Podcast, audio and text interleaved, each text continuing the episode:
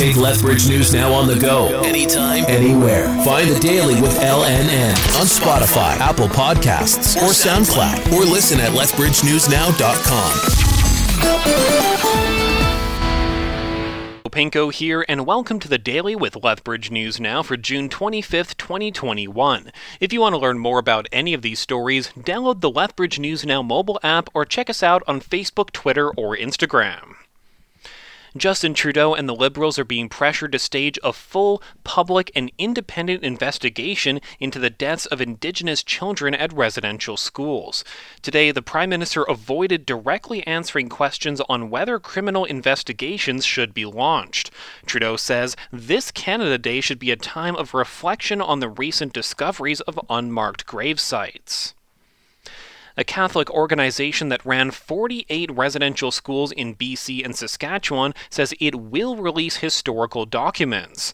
The missionary of Oblates of Mary Immaculate operated, among others, the residential schools in Kamloops and the Cowessess First Nation, where collectively nearly 1,000 unmarked graves were found.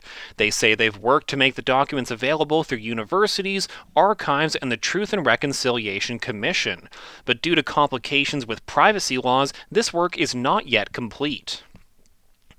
Judge Peter Cahill told George Floyd's family members that, I acknowledge and hear the pain that you're feeling. He then sentenced former Minneapolis police officer Derek Chauvin to 22 and a half years in prison for the murder of Floyd. But with good behavior, he could be paroled in 15. Floyd's dying gas under Chauvin's knee led to the biggest outcry against racial injustice in the U.S. in generations. But the punishment fell short of the 30 years that prosecutors had requested arrested. 4 million doses of COVID 19 vaccine have been administered in Alberta. Health Minister Tyler Shandro says each shot provides more protection for you and those around you, saying it's our best defense against the virus. 71.3% of Albertans aged 12 and up have gotten at least one dose, and 34.3% are fully immunized. Registration for the first draw of the Open for Summer vaccine lottery has closed, but it's still open for the second and third. The Public Health Agency of Canada has released updated guidelines on what vaccinated people can do. A new graphic shows several scenarios and gives advice based on the person's vaccination status. For someone who's been fully immunized, masks and distancing are not necessary in most gathering scenarios, but are still recommended for larger get togethers and events. You can see the image in more detail on our website. A proposed Hyperloop would make the trip from Calgary to Edmonton in just 45 minutes. Transpod has released the results of its feasibility study, saying construction on the fully electric line would create 140,000 jobs over nine years. A memorandum of understanding was signed last year between the company and the Alberta government. Transpod hopes to start construction in 2025. Three people were arrested on drug related charges yesterday.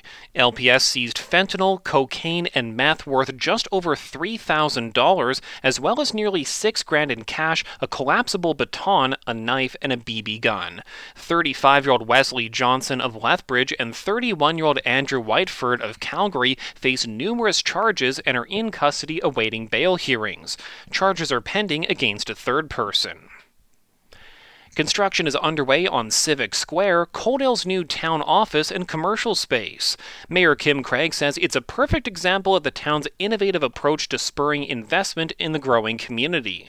The first phase will see the new municipal office being developed, followed by four commercial spaces in Phase 2 and an outdoor hub in Phase 3. With a public private partnership, the town's investment into Civic Square is about $2.8 million. Lethbridge's COVID 19 housing supplement program is still available for residents financially impacted by the pandemic. The initiative was set up back in February when Council approved $500,000 in one time funding. The Lethbridge Housing Authority administers the program. The city of Lethbridge is giving residents tips on how to keep cool in the upcoming heat wave. Emergency Preparedness Manager Luke Palmer says wearing the proper attire is key for keeping cool. We want to make sure that if you're going outside that you're doing so in non-peak hours and the, the peak hours that we do look at are between noon and 2 p.m. when temperatures are the hottest. Uh, and if you are going out, making sure that you're dressed appropriately, wearing light, loose clothing and a brimmed hat along with sunscreen and sunglasses. Next week, the city's expecting temperatures in the mid to high 30s. Palmer says this can cause heat related illnesses. And are you planning to celebrate Canada Day this year? That's this week's LNN poll question. Tell us your thoughts by going to the poll section on the Lethbridge News Now website or mobile app. We'll report the results Monday morning. So, those are just a few of the stories we've been covering today. To stay up to date on the latest local and regional news, head over to lethbridgenewsnow.com or find us on Facebook, Twitter, or Instagram. And listen to the Daily with LNN on Spotify, Apple Podcasts, or the Lethbridge News Now mobile app.